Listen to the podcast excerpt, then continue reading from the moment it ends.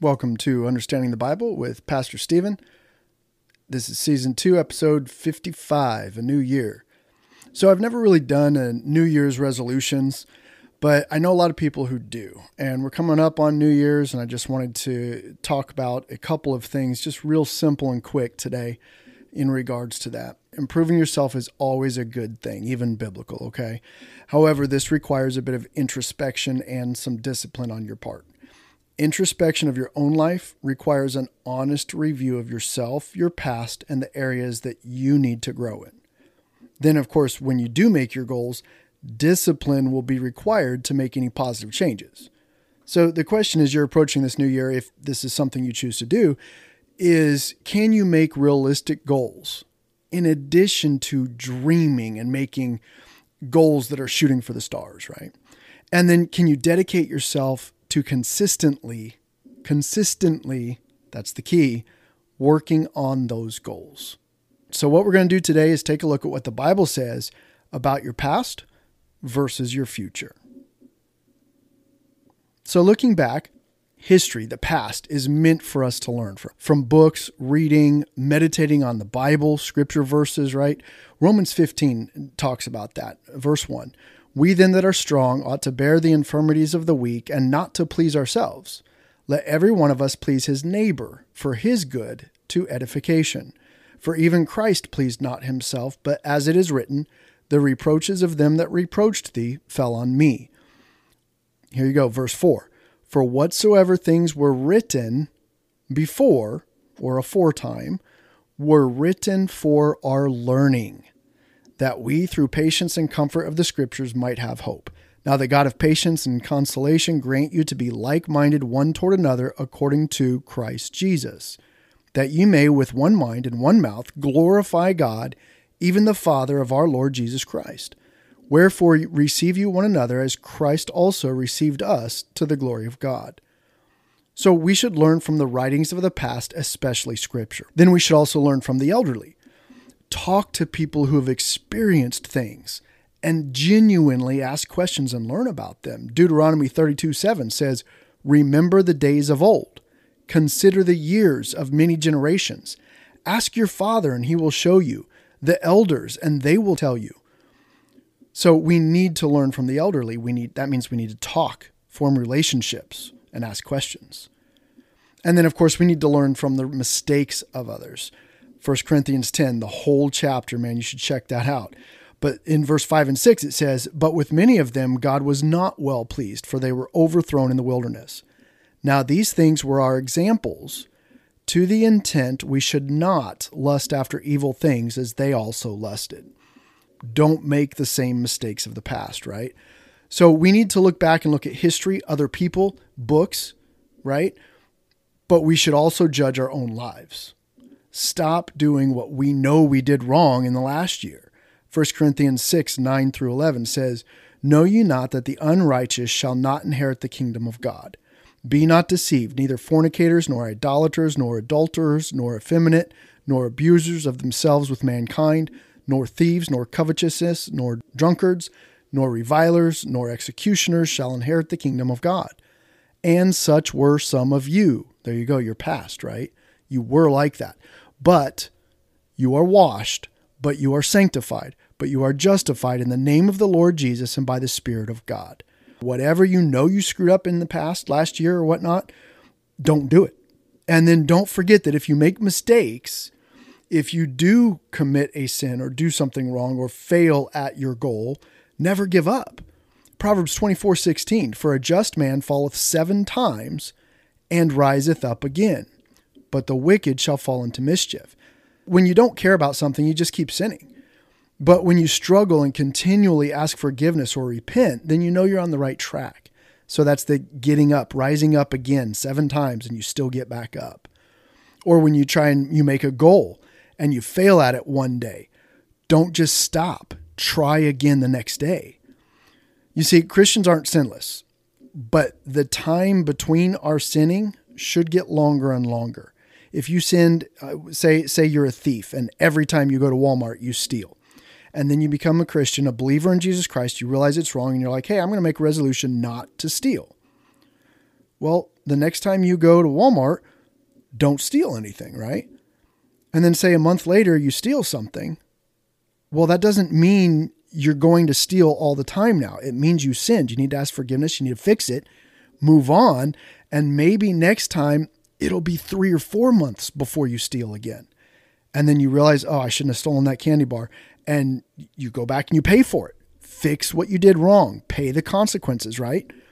But then ask God for forgiveness and don't do it again. And then maybe it's a whole year before you fall into it and do it again.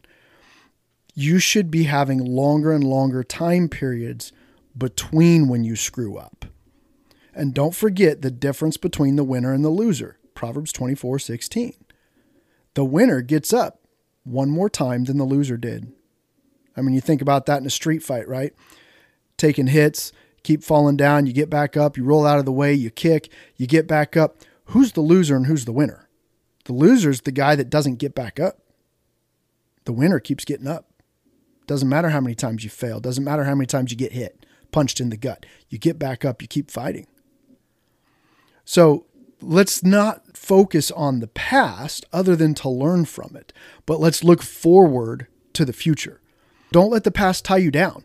Philippians 3:12 says, "Not as though I had already attained, either were already perfect, but I follow after, if that I may apprehend that for which also I am apprehended of Christ Jesus.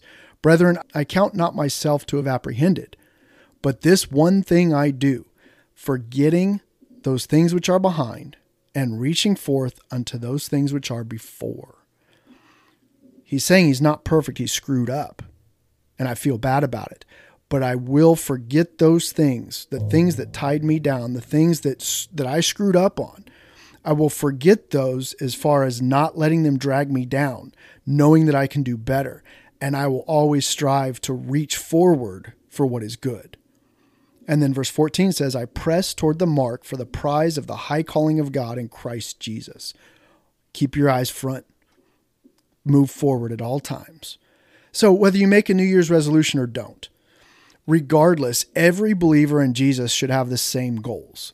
Try to be more like Jesus, spread the truth of Jesus. And ultimately, whatever you do, your goals, you'll please God. Galatians 5:22 says, but the fruit of the Spirit is love, joy, peace, long suffering, gentleness, goodness, faith, meekness, temperance. Against such there is no law. And they that are Christ's have crucified the flesh with the affections and lusts. If we live in the Spirit, let us walk in the Spirit. Let us not be desirous of vainglory or provoking one another, envying one another.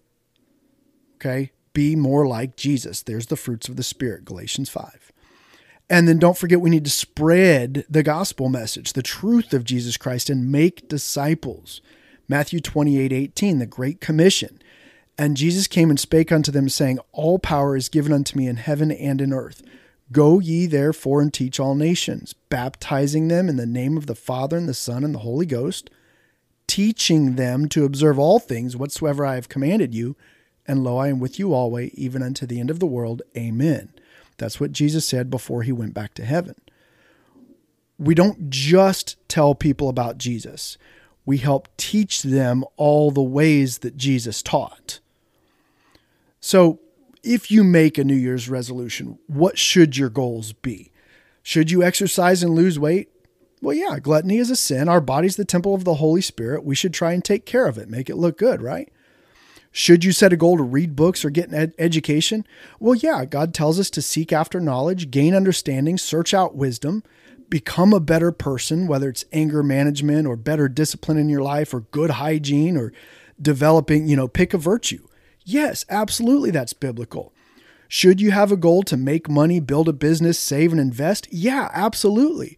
The Bible teaches proper money management, investment for the future, even how to build a business in Proverbs 31. It talks about going where the, the men of the city talk about their business at the city gates. It talks about burning the candle at both ends to prepare for the next day. It talks about having multiple streams of income. Like the Bible's full of that kind of stuff. So, yeah, absolutely set that as a goal.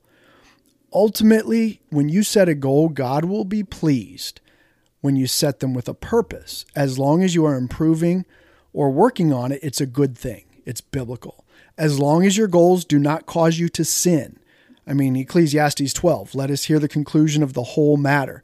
Fear God and keep his commandments, for this is the whole duty of man. Don't forget, God will bring every work into judgment with every secret thing, whether it be good or whether it be evil. That's like the last two verses in Ecclesiastes. So, God is pleased if you set a goal, you improve on yourself. Your goals don't cause you to sin. You're following the commandments of God, right? And as long as you focus your life on God. Matthew 6:31 says, "Therefore take no thought saying, what shall we eat or what shall we drink or where should we be clothed? For after all these things do the Gentiles seek, for your heavenly Father knoweth that you have need of all these things.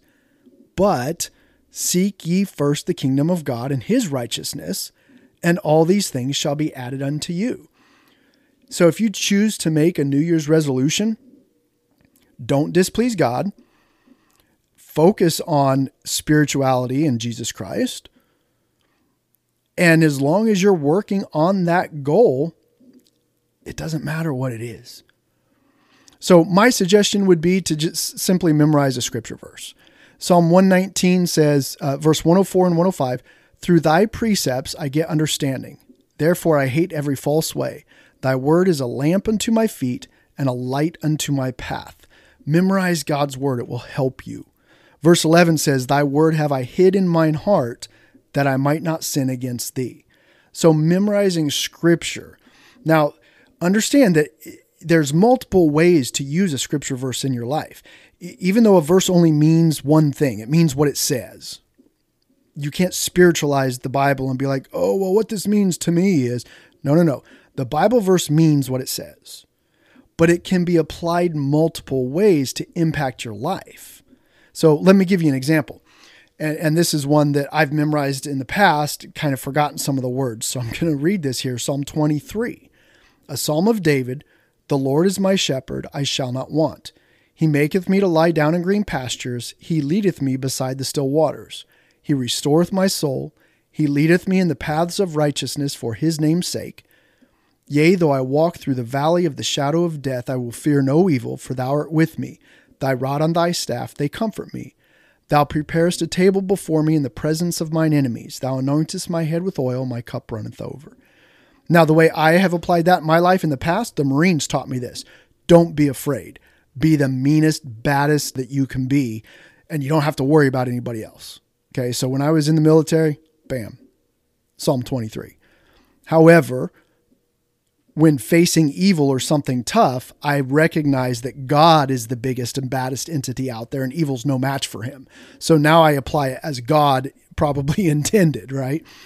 And then when facing trying times, I use the first part of it. Hey, I can be at peace. God's got this. So I, I've used it multiple ways in my life. That's how I've applied it to my life. It's impacted my life differently, right? So it can mean something. You can use it in different ways in your life. It doesn't have to be a special life verse. Just memorize a new verse or passage. Don't make it too daunting. Choose something that you will finish.